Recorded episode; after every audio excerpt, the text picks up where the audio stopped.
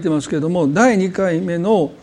年の集いという、まあ、ちょっと名前がまだあの決まってないんですけれども3月の24日に夕方から教会で予定をしていますのでまたあの QR コードで申し込めるようにしてほしいという依頼がありましたのでそういうふうにしたいと思います。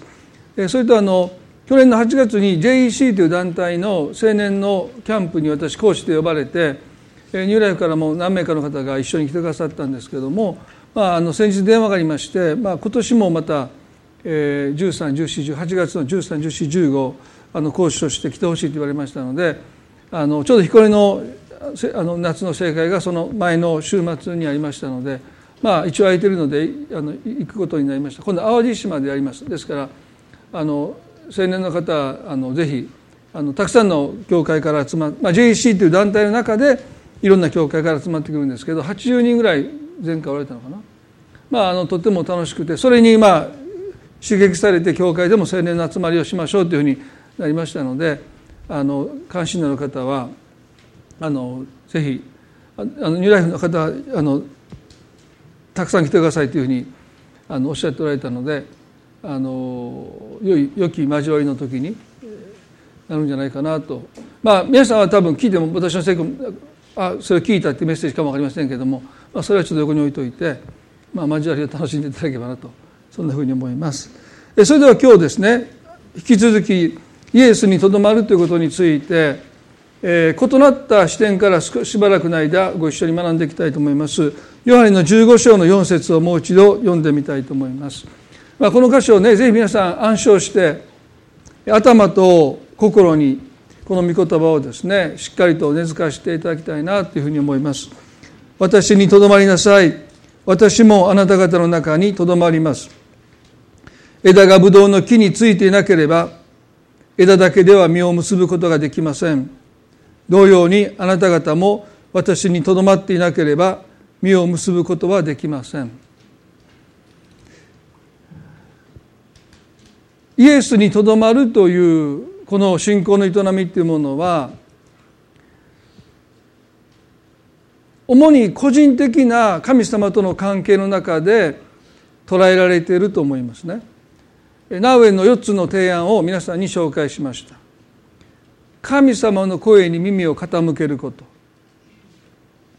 神様の麗しさを仰ぎ見ること。そしてこの前回もお話ししましたけれども神様の声に耳を傾けることもそうですしこの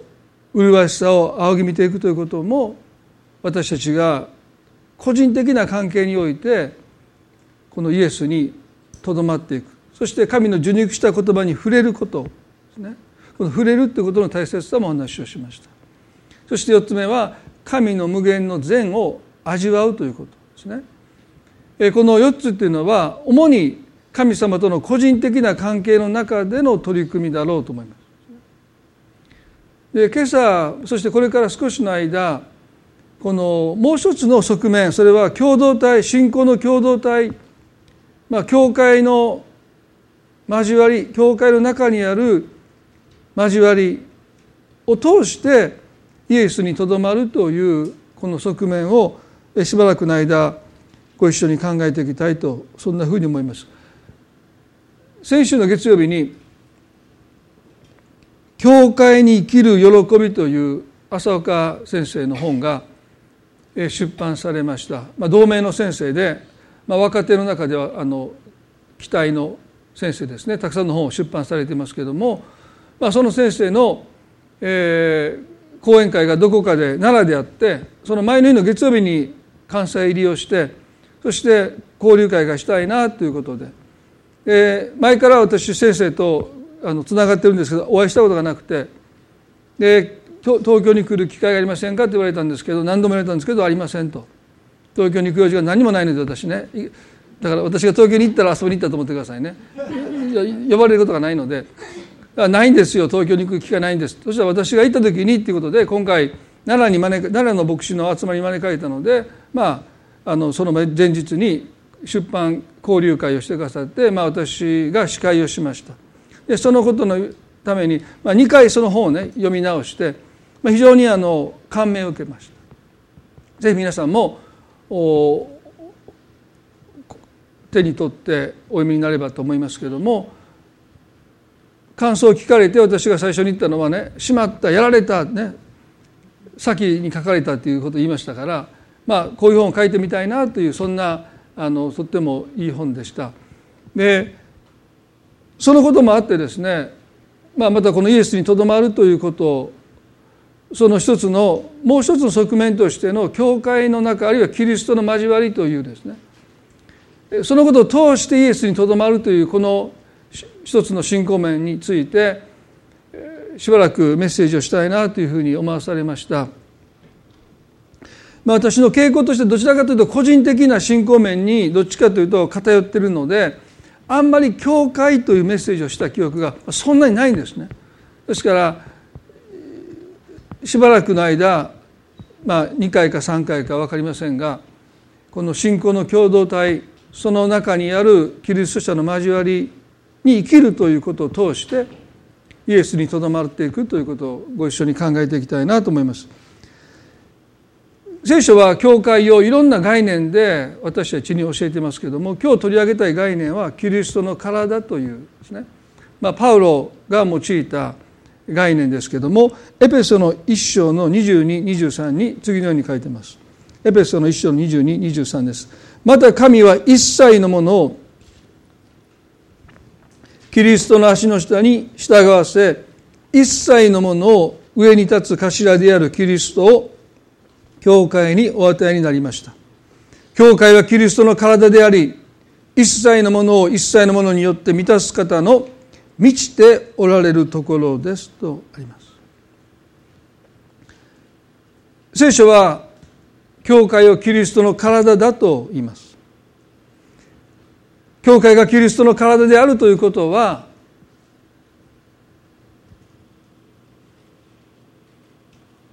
イエス・キリストにとどまるということと信仰体信仰の共同体である教会生活と切り離すことはできないと言えます。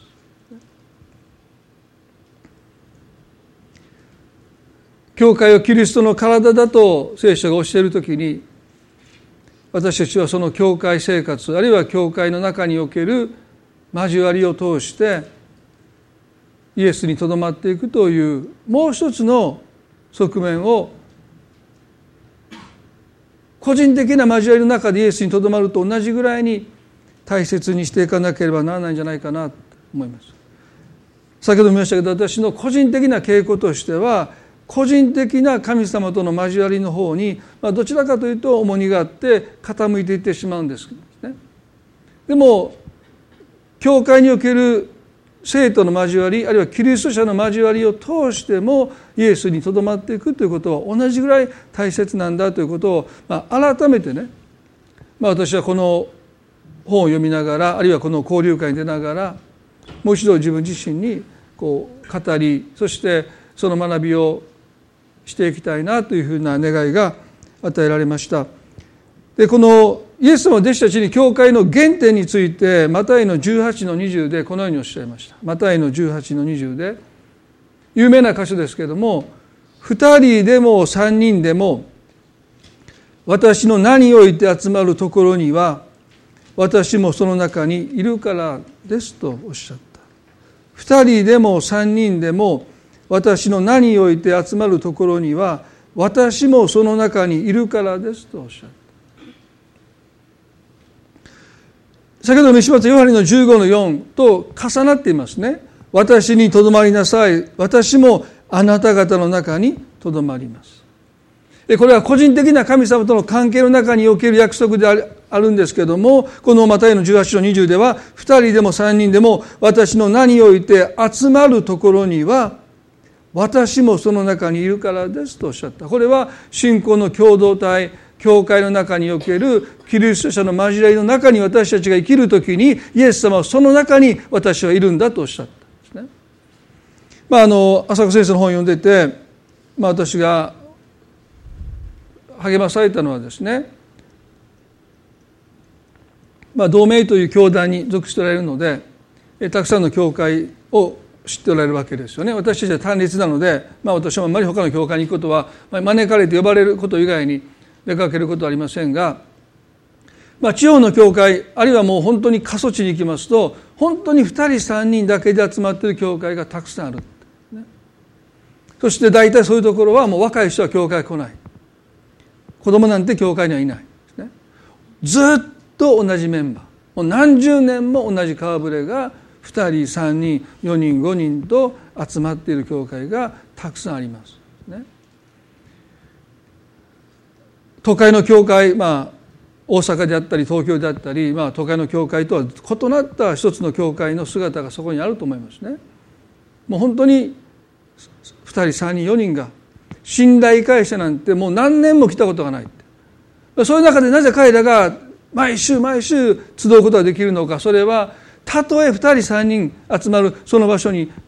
でもイエス様は都会の何百人という教会の中にいてくださるだけじゃなくてこの小さな集まりの中にもイエス様がいてくださるというその確信が彼らを支えているんだ。本当にそうだなと思いました、まあ、私はあのそういう小さな教会に行ったことはあまりないんですけども、まあ、育った教会がとっても小さかったですよね。ユースといって私たちの兄弟だけはユースでした、ね、それ以外にも若い人いませんでしたのでまあでもそれでも20人ぐらいいたのかなと思いますね。でも本当に2人3人の小さな集まりっていうそういう教会が日本にはもうたくさんあるんだということも改めて思わされてですね。でもその中にイエス様がいてくださるんだ。そのことの尊さというものにもう一度励まされました。ここではですね2人でも3人でも私の名において集まるところには私もその中にいるからですとおっしゃった。教会が建物ではなくてキリスト者の交わりなんだと言われることのゆえんですよね。集まるところにとおっしゃった、ね、このキリスト者の交わりということを考えるときにもう一度この神が人類を作りになった創造の目的に目を向けなければならないんじゃないかなと思います。創世記の1の12あごめんなさい。創世記の1の26ですね。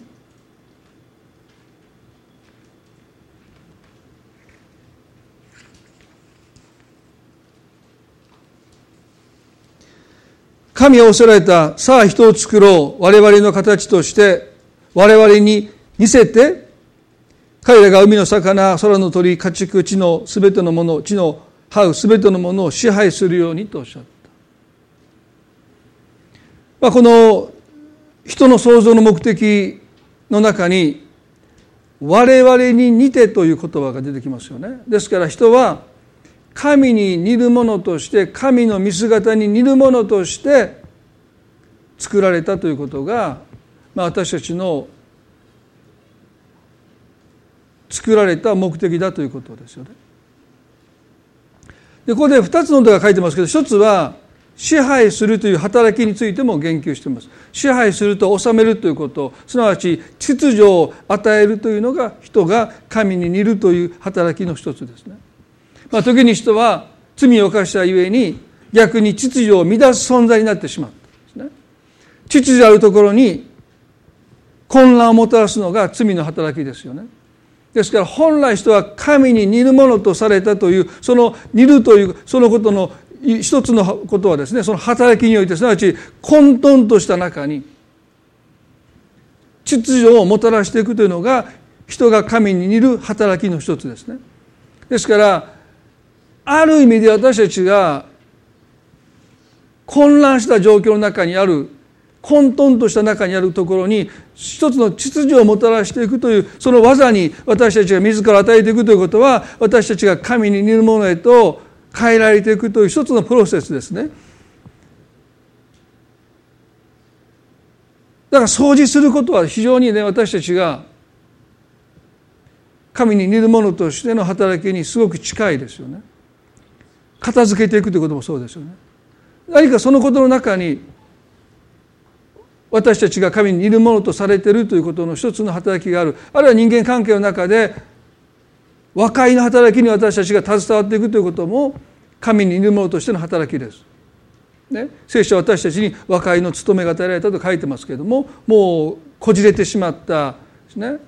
もうもつれてしまったその関係の中に私たちが携わってこじれた関係をある意味で修復していく働きに携わっていくということも、まあ、そういうことなんだろうと思いますね。でもう一つはこの「我々」というですね複数形で書かれている、まあ、これはキリスト教の神が三位一体になる神だということの一つの最初の言及にあたるわけ単数ではなくて「我々」と書いてますね。ですから神に似るものとしての私たちの姿っていうものは交わりに生きるという姿でもあります。交わりの中に生きている。ですから神様がアダムを作りになった時に一人の人間としては完全です。完璧です。何の落ち度もない。もう全て良しとされたけどもでも神様はこうおっしゃったんですね。漱石の2章の15で18で神である主は仰せられた。人が一人でいるのはよくない。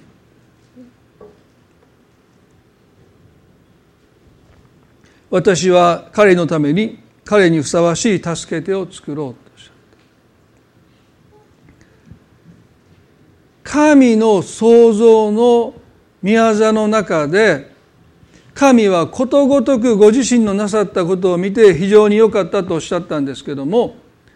アダムをお作りになって神はそのアダム自身をご覧になって非常に良かったと思われたんだけどもある彼が置かれた状況状態を見て良くないと言われた。それは人が一人でいるのは良くないとおっしゃった。それは神に似るものとして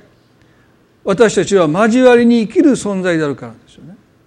ですから一人でいるアダムは一人の人としては完成してます。ね。でもそこには交わりに生きる姿が失われていた。だから神は人が一人でいるのは良くないっておっしゃった。そして私は彼に彼のために彼にふさわしい助け手を作ろう、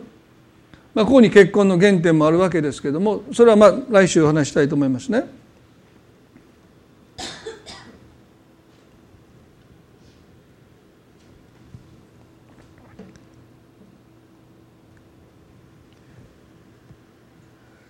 神様がなぜ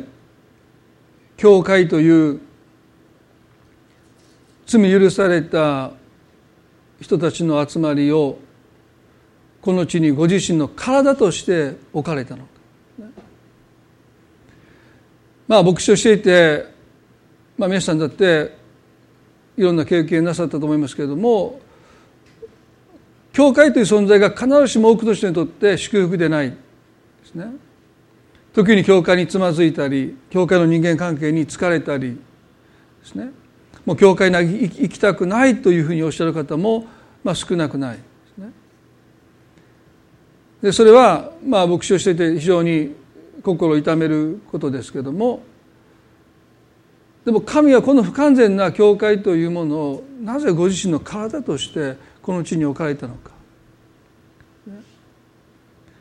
逆にもう個人個人が神様と関係を持つだけでいいんじゃないかってその方が煩わしい人間関係逆につまずいたり傷つけられたりすることもなくですね。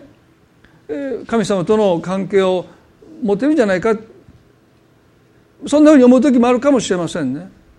でも神はあえて人が一人でいるのはよくないとおっしゃった。その人が交わりに生きていないその状態を解決するために実に神は教会というものをお与えになったんだと思います。アダムにはエヴァを与えましたけれども全てのキリスト者に与えた神の解決答えは教会でしたですから教会の足りなさ教会の不完全さ教会の未熟ささまざまなものに私たちは目を留めつつもでもそれでもなお神は教会をご自身の体として尊びそれをお持ちになるんだということも合わせて覚えたいですね。まあこの教会のインターネットの礼拝をたくさんの人が見てくださるというのは私本当嬉しく思います。もうなんかそんなにいろんなところでいろんな人が見てるって全然知らなかったので最近私あんまり冗談言うのがプレッシャーなんですね。誰がどどんなに見てて、まあ、特にうちの奥さんのことについて冗談で言ったことは冗談で通らない。ひどい奥さんですねと。一方通行ですからね。入内の人は冗談で言ってるって僕の顔見ながらもう分かるでしょ？でも映像の向こう側にいる人たちは私がだから僕父なる旅路を書いてこう言われましたある牧師からね。父なる旅路を読んで私と出会った時にね。別人かと思いました。こんなふざけたまあふざけたって面白いっていうなんかどういう表現分かりません。こんな砕けたふざけた人だと思いませんでした。あの読んでたらもうイメージが出来上がってそのギャップがすごいって言われたで逆なんですよ。僕のことをしててあの本を読んだ人はほんまに書いたんかって。まあ好きなことみんな言いますけどね。まあでもねまあインターネット通して多くの方が見ていてくださってよかったなという反面ですね。まあそれが用いられていることをとても嬉しく思いますね。でもそれだけある事情の中で教会に行けない人もいるし、まあ、本当に教会につまずいたという方もたくさんいて、まあ、そういう方たちが御言葉に触れて御言葉によって養われるというこの機会パスワードなくしてよかったと今思います。もうこんなメッセージ人に聞かせるもんじゃない。皆さんには聞いてもらいますけどもね。教会以外の人に聞かせるもんじゃないと思ってパスワードしてましたけどまあ誰もパスワード覚えてくれなかったのであのパスワードなくしてよかったと今思います。本当にもうお会いしたこともないいろんな国の方であの駐在で行ったりあの転勤で行った先々でも聞いてくださってるので、まあ、ありがたいなという反面ですけれども同時にでも教会の交わりっていうものもまた神様その方々たちにもね備えていただきたいなってそんなふうに私たちはこの地域のこの場所に集まるという一つの制限の中でしか提供できないものがありますよね。まあ、メッセージはインターネットを通してあの伝えられますけれども、まあ、ここに集わないとあるいはこの限られた地域の中で、まあ、一つの教会の交わりというものがあるわけですけども、まあ、ある地方に行けば本当にもう町に教会が一つもありませんというところもあります。ですから私たちが今与えている交わりというものをね本当に神様に感謝したいなそれを大切にしていきたいなと改めて思わされています。でここでね皆さん人が一人でいるのはよくないというこのことを神様おっしゃった時に私たちは孤独と孤立というものをはっきりと区別して理解しないといけないんですね。一見孤独も孤立も一人でいるということにおいては変わりありません。でも神様が人が一人でいるのはよくないとおっしゃったこの一人でいるというこの状態は孤立状態です。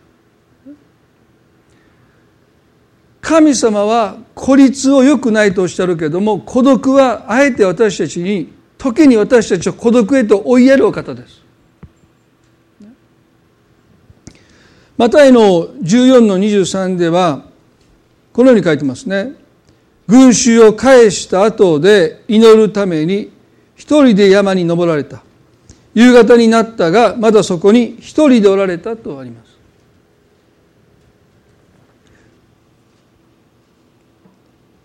夕方になるまで一人でおられるイエス様の姿。私たちは弟子たちや罪人と呼ばれる人たちと楽しく食事をなさっているイエス様のお姿を知っています。でも同時にそういう人たちから離れて一人にでおられるイエス様のお姿も知っています。イエス様は決して孤立していませんでした。でも自ら孤独に身を置かれた。このことは私たちにとってとっても大切なことを教えていると思いますね。すなわち孤独になれる人こそが豊かな交わりの中に生きることができる人だと言います。孤独になれない人は豊かな交わりに生きることはできない、ね、主の弟子となるための交わりというとっても有名な本がありますけれどもハンス・ビルキという先生が孤独と孤立を明確に区別してこのように書いてますね。孤独とは何でしょうか？それは自ら進んで内面的にも外面的にも一人になることです。自ら進んでということが極めて重要ですと言います。孤独とは何でしょうか？それは自ら進んで内面的にも外面的にも一人になることです。自ら進んでということが極めて重要ですと言います。キリスト者が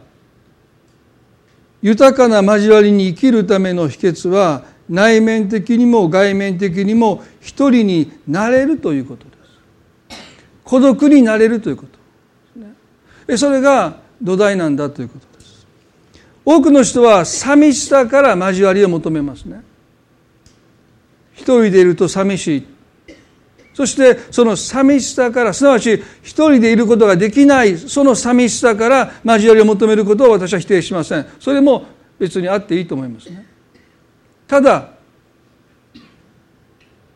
一人でいることができない外面的にも内面的にも一人でいることが苦痛だって寂しいと思って交わりを求めるその交わりは対等な関係を豊かにしていく交わりではありません。私を満たしてほしいというですね一方的なものになっていってしまう多くの場合は依存的な関係になっていきます。ですから結婚する方がその動機を私が聞くとですね寂しいからという動機で結婚なさろうとするならばまあ警告しますよね。あなたの寂しさは結婚しても埋められることはないと思いますよ。反対に結婚したのにどうしてこんなに寂しいんだ。結婚が寂しさというものを解消しれないことにがっかりするかもしれない。ですから一人でいること、一人で折れるということ。それが苦痛じゃなくね、耐え難いものじゃなくて一人で折れるという人が二人でも折れるんだ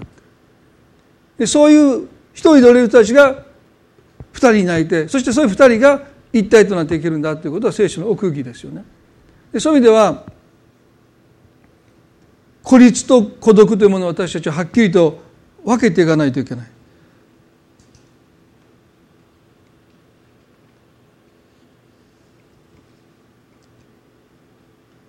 でも孤立もある意味で一人でいることには変わりありませんので多くの人は孤独と孤立を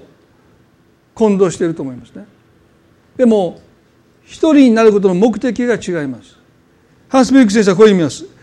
ただ一人になることそれは何のためでしょうか。目的を問うてるんですね。それは何のためでしょうか。心を心を占領しているさまざまな思いや人の命令から自分を解き放つためです。そして孤独になることによって自分が他人に依存し他人の影響を受け他人の見解期待感情によって生きていることに気づくようになります。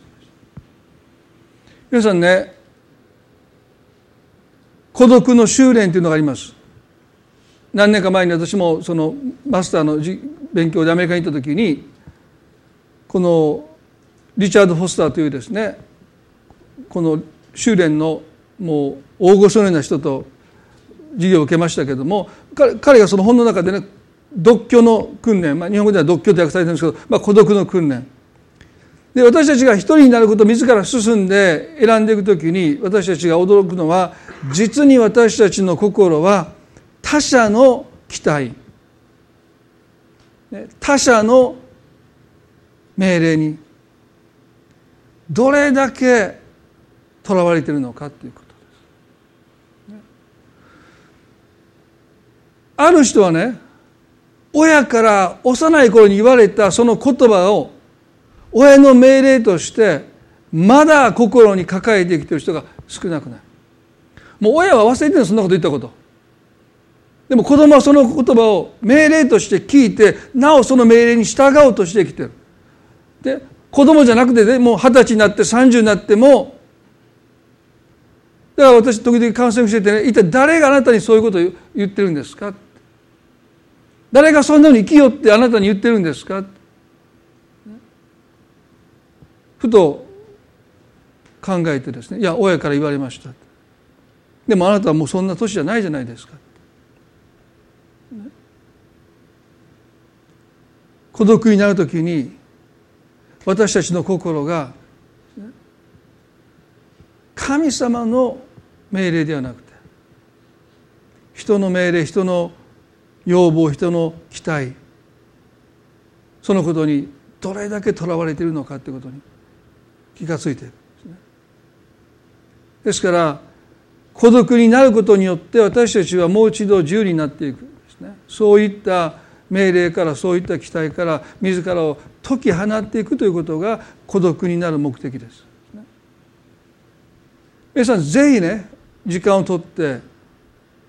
豊かな交わりに生きようと思うならばまず私たちが自由になっていく。神の命令だけが私を動かしていく。配慮は必要ですよ。配慮は人間世界に生きてますから。でもそれにいかに自分がとらわれてがんじがらめになって身動きできないのかということにそんな自分の姿に気づかせてくれるのは孤独の中に身を置く時です。フロムという人がこんなふうに言いました、現代社会が求める人間とは私は自由だと言いながら誰からも命令されていないのに自分の健康を犠牲にしてがむしゃらに働く人間だと言いました。その通りだと思いますね。私は何者にもとらわれてない。私は自由だと言いながら誰からの命令も受けずに自分を酷使して身を粉にして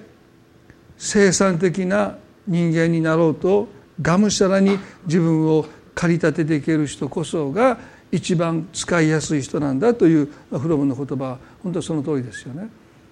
皆さん私たちの心に絡みついているそういった他者の命令期待っていうものですね。それを私たちがよくよく見ていくならばそれは人への恐れです。ですから孤独になることの目的は人への恐れから自らを解放することです。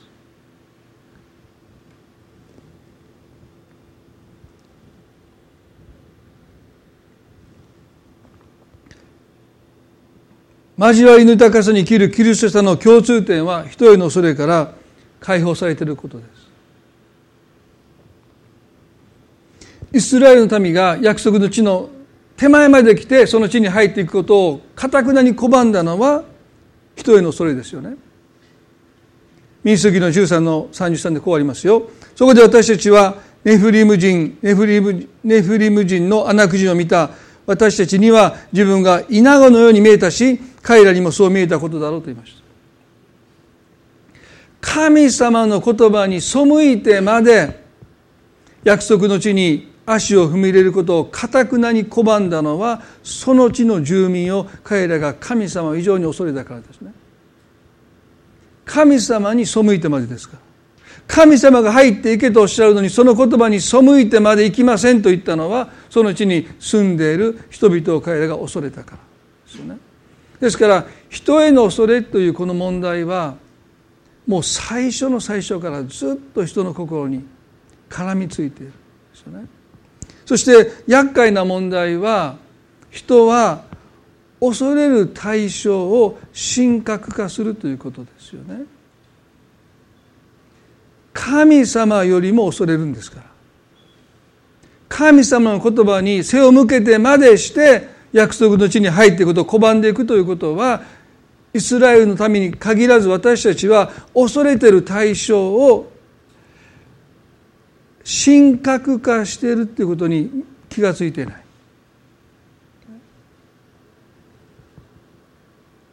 歪んだ礼拝の心を持っていることに気がついていない。神様よりも崇めていることに気がついてない。ですから皆さん人への恐れっていうものがいかに神様に反逆させる力となって人々の心を体を束縛してきたのか。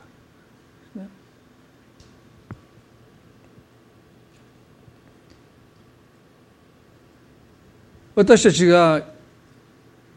教会の交わりキリスト者の交わりの中に豊かに生きるためには人への恐れから心が限りなく解放されていくということが必要です。人が孤立するのは人への恐れから人への恐れに心がとらわれてるからですよね。そして孤立すればするほど人への恐れは強くなっていってしまう。これが孤独と孤立の違いです。孤独は孤独になればなるほど人への恐れから解放されます。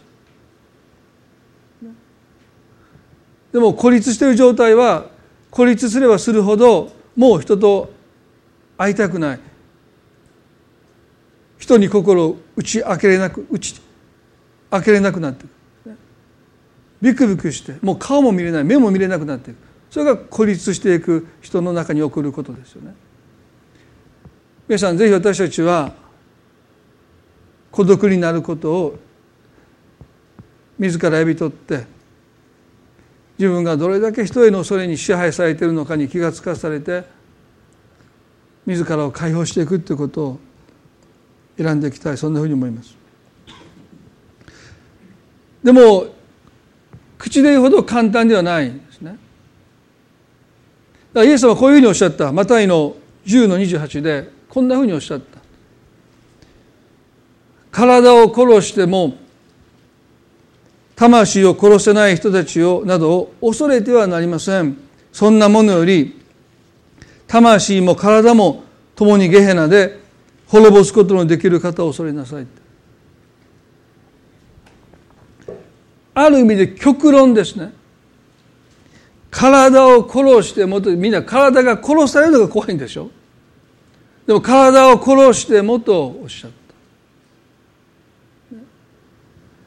魂を殺せない人たちなど恐れてはなりませんと言いました。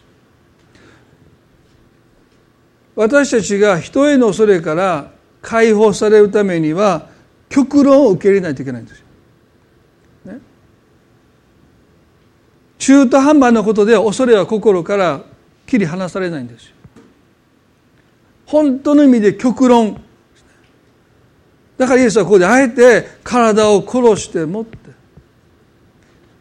多くの人は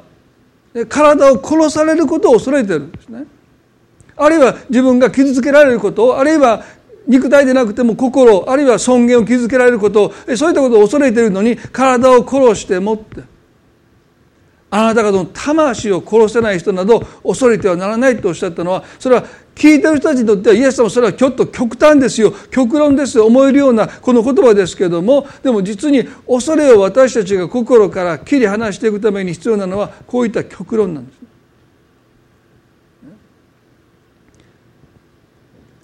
私が恐れていることが好みにたとえ起こったとしてもというそのことを私たちはある意味で身に起こることをもう開き直って受け止めて。でそれでももうそれ以上できないですね。あれここでは魂を殺せないと言いましたけども。私の全てを奪っても私の心だけは奪えないっていうのも極論です。あのアウシュビッツで生き延びた人たちもそうですね。私のありとあらゆる自由をあなた方は私から奪うことはできないけれども私が神を信じるその信仰を殴ろうが蹴ろうが殺そうが私から奪えないというですね。その砦を持つこと、それ極論ですよ。その瞬間多くの人は押し寄せてくる恐怖に打ち勝って、そしてあの過酷なアウシュビッツの収容所の生活を生き延びていったというのはある種このイエスの言葉通り極論を持ったこと。体を殺しても魂を殺せないあなたは神じゃないって。お前は神じゃないって。神格してきたものを自らの手で打ち壊していくっていう作業。確かにあなたには権限があるし権力があるし力があるけれどもでもあなたは神じゃない。もし皆さん私たちがそのことをしてあなたが勝手に作り上げた神格化してしまったその恐れの対象を皆さん自らが壊さないといけない。あなたは神じゃないって。あなたは私よりも強いでしょう。私よりも社会的な立場があるでしょう。私は窮地に陥れることもあなたにできるかもしれない。でもあなたは神じゃないだからイエスはこう言いましたよ。そんなものよりって。あなたは神じゃないって私たちが神格したその偶像化されたものを私たちが自分の手で壊す時にそれはねそんなものになっていくんです。そんなものより魂も体も共にゲヘナで滅ぼすことのできる方を恐れなさい。神様へのイフの念を持つ時に人の恐れは私たちの心から締め出されていきます。でもね神へのイフの念のない心は真空状態です。だからどこにいても何をしていても恐れをその心に引きつけるんです。その吸引力といわばですね皆さん皆さんがその恐れを自分で心から押し出そうとするその力よりも神に対するイフの念が欠如した心に生まれる真空状態がさまざまな恐れを引きつけてくる力の方がはるかに強い。だから恐れというものは一つ一つ扱うんじゃなくて私の心の中に神へのイフの念というものが欠如して真空状態が作られていないかどうか。そのことに目を留めてそのもし心に真空状態があるならば皆さんどんなものも私たちを恐れていきますよ。次から次から私たちを恐れというものを自分の魂に心に吸い寄せるんですね。恐れたくないって言いながらその恐れを吸い寄せるのは心に真空状態があるからです。もう一度私たちは神への畏怖の念というものをもう一度心に持つ時にその真空状態がようやく埋められていきます。でその時にね吸引力がなくなってどうなりますか？吸ってたゴミが吸引力電源切った瞬間ね落ちていきます。心から剥がれていきます。皆さんの今の心はもしかしたらスイッチをオンにした掃除機のような状態かもしれません。もうどこに行っても恐れをどんどんどんどん心に吸い寄せているかもわかんない。でもそのスイッチを切ったら恐れは心から剥がれ落ちていく。最後にヤコブという人の生涯少しだけ見て終わりたいと思いますね。彼もまた人への恐れに支配されていた彼がですね神への畏怖の念を取り戻していくそのプロセスの中にいました。漱石の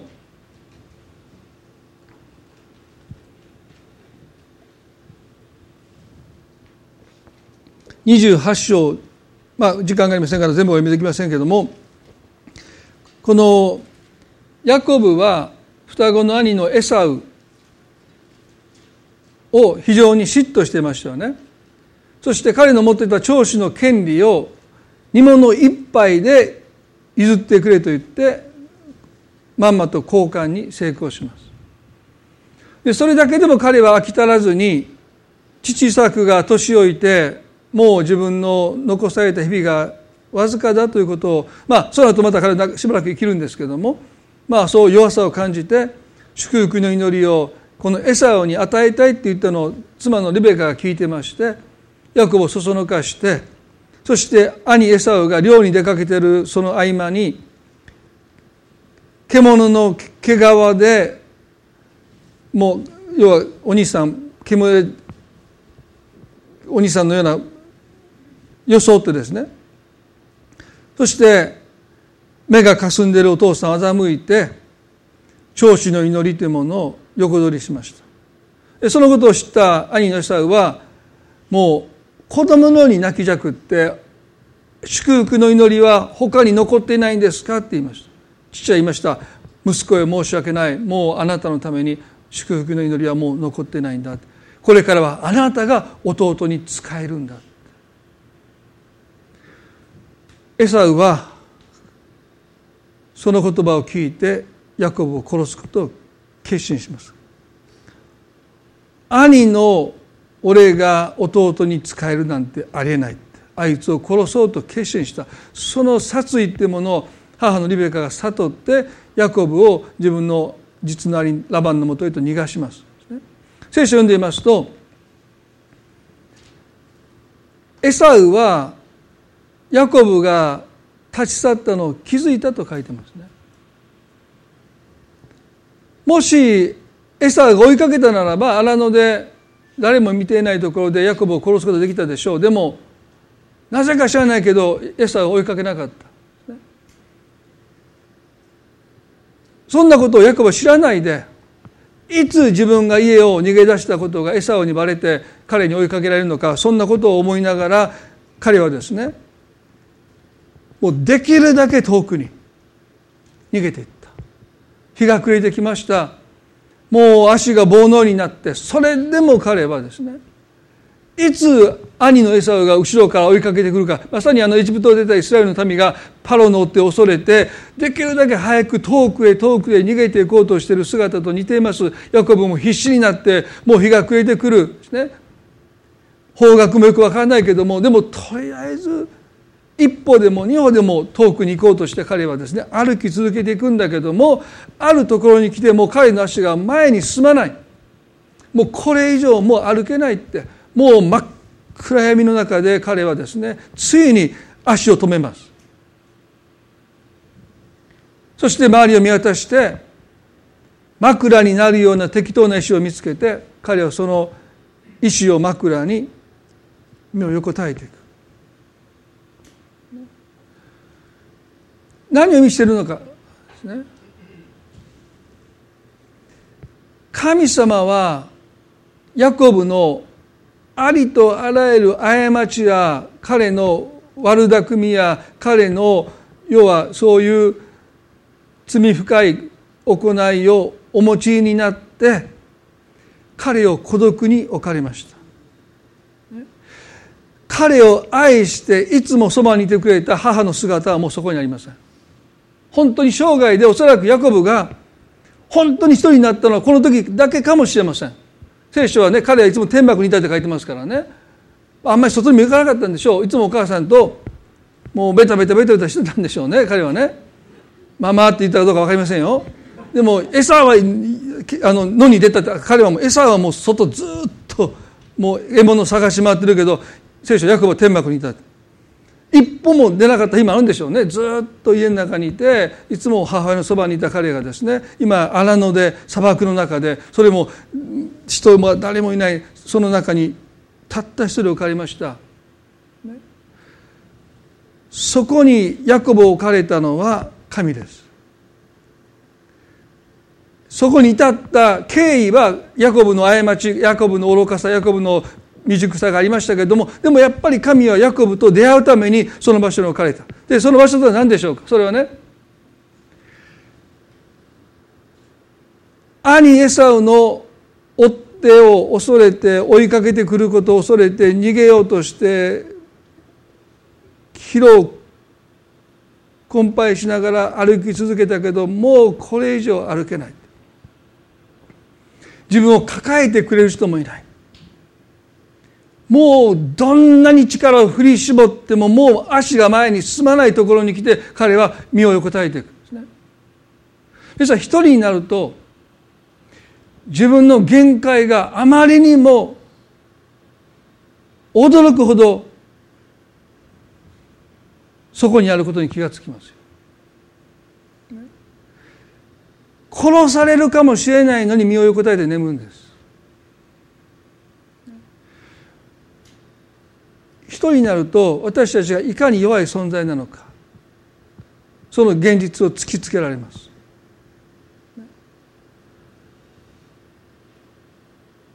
餌を追いかけてきたら寝てる間をもう一月ですよ。無防備なままで殺されます。でももうヤコブはもうこれ以上進めなかった。ある意味で彼が自らの限界というもの。を受け入れた瞬間です。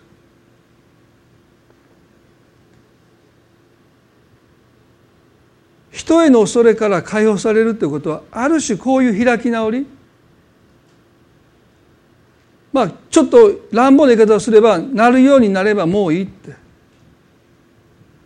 自分を守ろうとして守ろうとして守ろうとしてきたんだけどもはやもう手が尽きた力尽きてしまったもう一層彼がやってきて私が眠ってる間に一思いに私を殺せばもうそれも仕方ない。ある種自分の限界というもの私は自分で自分を守れない。その自分の限界というものを私たちに認めさせるのは孤独です。人がいると私たちは人に約 S を着た起こしてなって、ね、でも疲れ果てた彼が眠りついた時にもう朝が来るまで目を覚まさないことを彼はしていた。それでももう眠らずにおれなかった。それが彼の限界でした。もう逃げきれない。その自らの弱さというものをへり下ってあるいは開き直ってでもいい認めた時に神との出会いが始まってくるんですね。彼は夢を見ました。天からはしごが下ってはしごが降りてきてそしてそのはしごの上を見つかいが上り下りしている幻です。天からかけられたはしごが自分のいる場所にかけられている。そして見つかいがそのはしごの上を上り下りしている。ある聖ヨハネの箇所の中でイエス様は私こそがあのはしごだとおっしゃった。暗闇が支配する孤独の極みの中でヤコブは石を枕に横たわったんです。でも本当に一人になった時に自分の弱さというものを限界というものを認めた時に彼の心が開かれていった。それは天からはしごが今自分のいる場所にかけられている。そして見つかいがそのはしごの上を上り下りしてるんだ。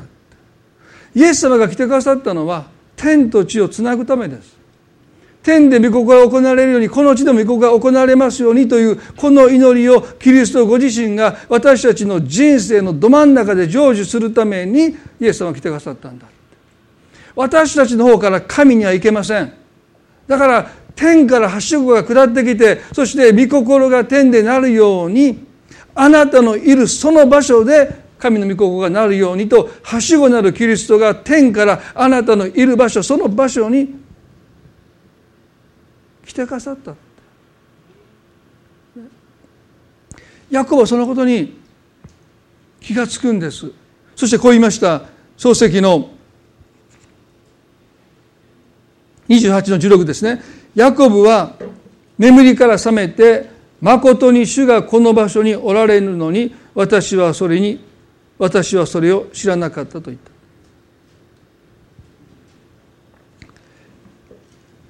ヤコブが持った神への畏怖の念とは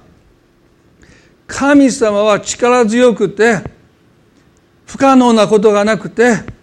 そしてもう恐れるに値する偉大なお方だということも含まれていますけどでも彼がここである種畏怖の念を持ったのはこういう思いですね。誠に主がこのところにおられるのに私はそれを知らなかった。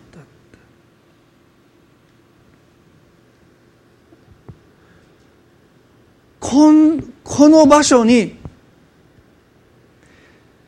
彼がこのところといった場所とはどんな場所でしょうか？力尽きた場所です。ある意味で神様私を助けてくれなかったって絶望した場所です。なんでこんな目にあったんだって。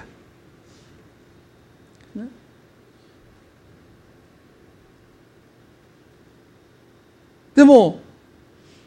この場所に神様は一緒にいてくださったことそのことを知らなかったのは私の方だったという気づきですね。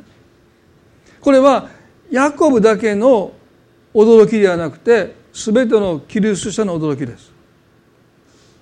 私たちだけが知らないんです神様が私たちと一緒にいてくださるというこのことあなたの人生のどん底でしょ？ヤコブにとってはどん底ですよ。でもそこに主はいてくださるんだというこの発見。こんな場所にまでいてくださるんだという驚き。逃げ出した要は失敗に失敗を重ねて神様に背を向けて反逆して父を騙してまで祝福を盗んで挙句の果てに逃げ出したこんな私が行き着いた場所こんな私がもう足を止めて横たわった場所にこんな場所に主がいてくださったんだってそのことに彼は驚いてるんです。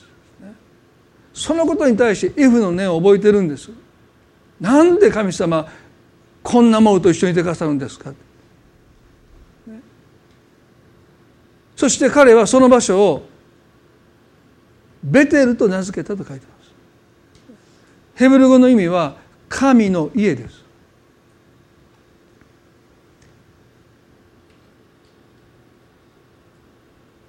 なぜ彼がそこを神の家とベテルと名付けたのかそれはもうまさに神様の啓示ですよね。そして彼はね枕にしていたその石を立ててその上に油を注いだと書いてます。私ね彼はどういう思いで身を横たえた石の枕を立てて要はそれは神殿です祭壇ですよね。おそらくアブラムもそれをしましたけれどもヤコブにとっても石が祭壇に変わっていく。何もなかったその場所辺りに見渡した時にただそこにあった石ですよ。その石が建てられて神への祭壇になって彼はその上に油を注いでいく。まさに教会ってそういう場所じゃないかな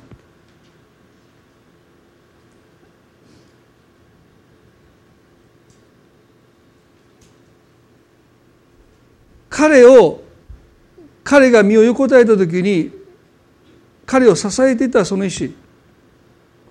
まさに彼が頼ってきたもののシンボルですね。でも彼が頼ってきたものは結局彼を救えない。身を横たえる時の枕にしかならなかった。でもそこで神様が共にいてくださるということに彼の目が開かれた時に彼が頼ってきたものそれが立てられて最大になっていくということはね彼はその今まで頼ってきたものを今度は神に向けて神の信頼に彼は置き換えたという一つの彼の決心です。ずっと頼ってきたものを彼は立ててそれを神への信頼へとした。そしてその上に油を注いでいった。皆さん私たちがイエスにとどまるという個人的な関係の中においてとどまることだけじゃなくて交わりの中に生きるということを通してイエスにとどまっていくそのことにおいて今朝まず私たちが心に留めたいことは人への恐れ。それが交わりから私たちをいかに遠ざけてきているのか。私たちを孤独ではなくて孤立に追いやっているのか。神様は私たちをその交わりの中に生かしたいって。一人ぼっちだったヤコブがその場所を神の家いずれここに多くの人が集まってくる。そう神様おっしゃった。あなたは今一人だけどもあなたを通して多くの国民が祝福されるってやがてたくさんの人が集まってくる場所なんだっていう啓示を与えた。そのためにはまずヤコブの中から人への恐れが解き放たれて神への畏怖の念が彼の心に満ちてくることなしにして彼が交わりに生きるというその恵みに預かることができなかった。そういう意味ではね皆さん今朝どうでしょうか？神は時にヤコブを孤独の中に追いやられたように私たちを孤独の中に追いやります。もう誰も私を助けてくれない。でもそれは絶望に思いますけれどもそこに希望があるんです。神様との本当の出会いっていうものはある種私たちが自らの限界を直視してそしてそれを受け入れた時に開かれてくる世界です。今日皆さんどうでしょうか？あなたの心に人への恐れがまだ絡みついているならば今日神様と新しい出会いあなたの今いる場所にはしごがかけられている。その場所こそがベテル神の家になっていく。祝福のもとにその場所が変えられていくんだ。そう約束された主は私たちにも同じ約束をしてくださってるんじゃないかな。そんなふうに思います。一言お祈りしたいと思います。どうぞ目を閉じていただいて。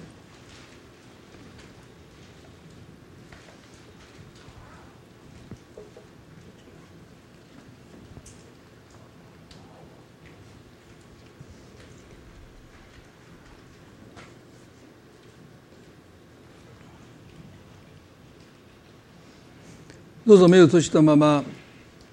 しばらく御言葉を思い巡らしていきたい。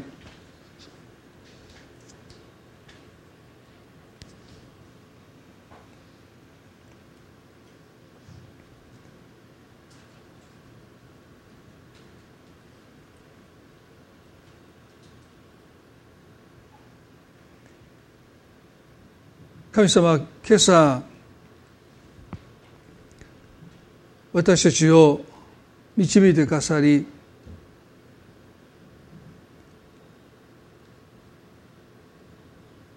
一人になること孤独の中にいること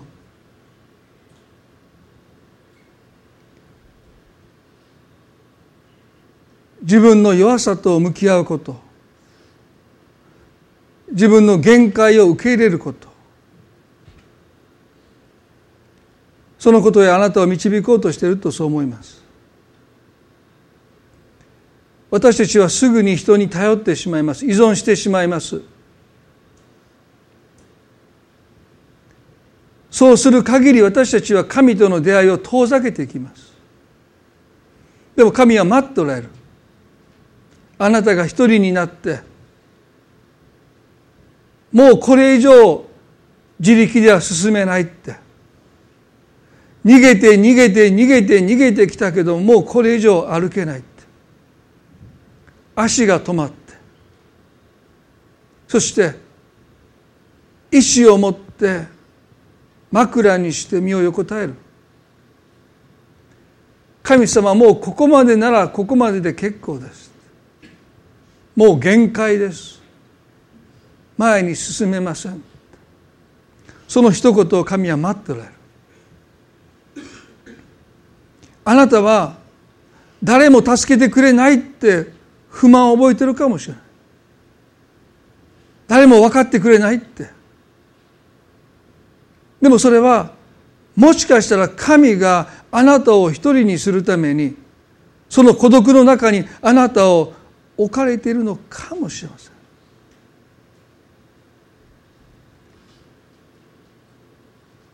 あなたの心の目が開かれて天からはしごが今あなたのいるその場所にかけられていることにどうか目が開かれますよイエス様は天とあなたのいる場所をつなぐはしごとして天で行われる御心があなたの人生の中で行われますようにと祈ってくださってる。取りなしてくださってる。そしてイエスが中保者である限りにおいて天で行われる御心があなたのいる場所で行われることは保証されています。恐れるな私はあなたの中にいるあなたと共にいる神様今日私たちの目がどうか開かれてあなたがここにおられるとは私は知りませんでした。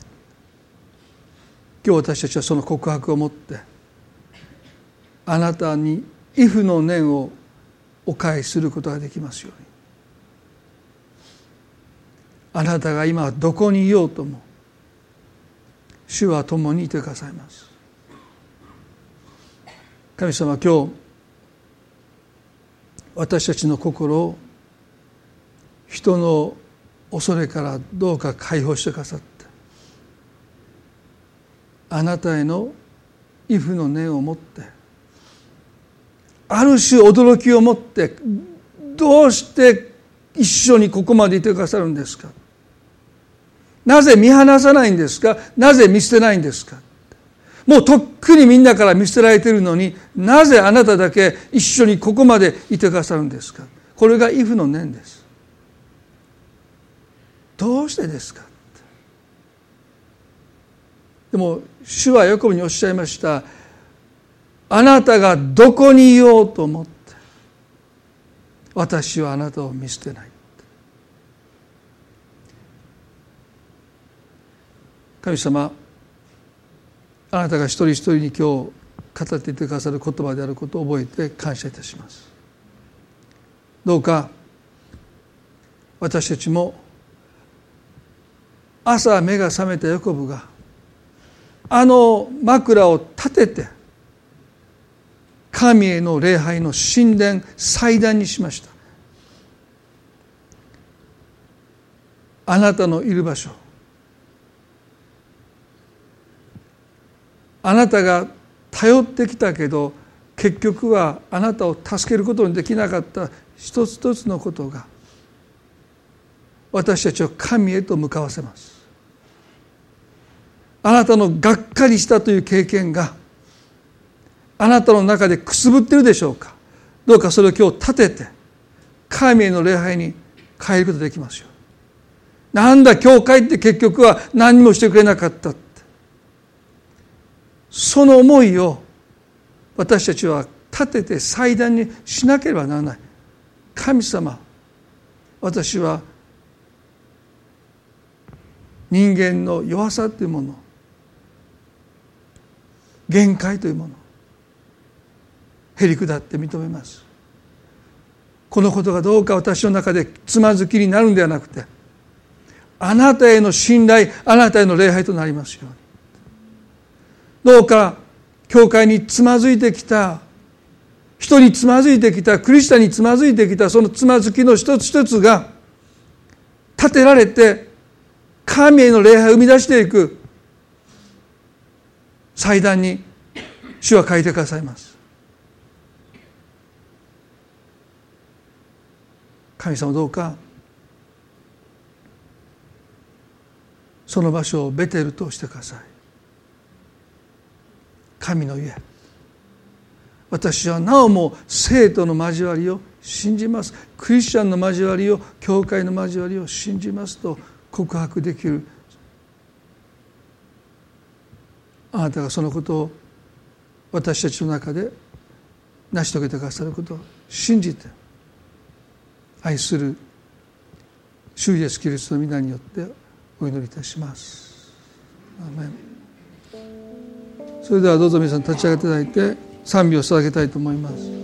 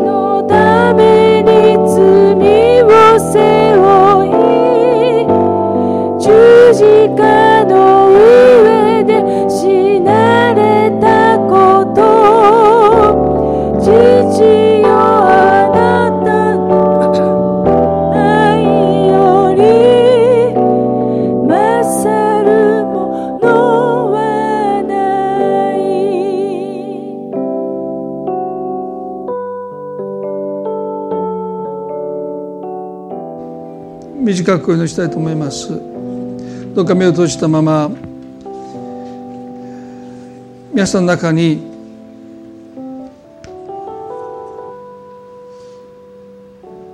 他のクリスチャンにつまずいて傷ついた人が少なくないと思います。言われなきことを言われたこと。頭ごなしに批判されたこと。弱さを分かってもらえずにただ御言葉を押し付けられたこと。一緒に教会に行ってたのに突然教会に来なくなったこと。私たちはいろんな経験をしますけどもでも今日神様がその意志を涙で濡らしたその意志を立ててくださった。どうかあなたのつまずきが神に向かいますように。その痛みを通してつまずきを通してますます神様を近くに感じることができますように。あの経験が私を神に近づけたと言える日が必ず来ると信じます。今日あなたの涙で濡らしたその石を神に向けて立てて油を注いでいく。今日私たちはそのことをしてみたい。そう願います。短く祈ります。どうぞ心の中であなたもあなたの言葉で祈ってください。神様教会につまずきクリスチャンにつまずき心傷つき憂いを持って心を開くことが怖くなって人への恐れが私の心に今なおあるならばヤコブが涙で濡らしたその石を立てて主への祭壇にしたように。神様この経験が私たちをあなたに向かわせますように。私たちのために十字架の上で傷ついてくださった主。その痛みその痛みを担う者として主は私たちのつまずきの経験を神へ私たちを近づける恵みの経験へと書いてくださる方です。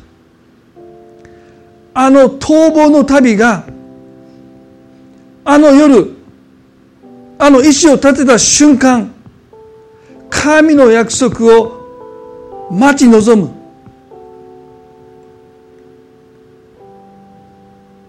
信仰の旅へと変えられてきました。もう私たちは逃げる旅を終わりにしたいです。あなたが私たちの人生に持っていてくださる約束が私たちの人生の中で成就していることを私たちは期待しつつ困難はあるでしょうが信仰の旅を歩み始める。機会としてくださるように祈ります。イエス様あなたがそのことを一人一人の中で成してくださることを信じて感謝してイエス様の皆によってお祈りいたします。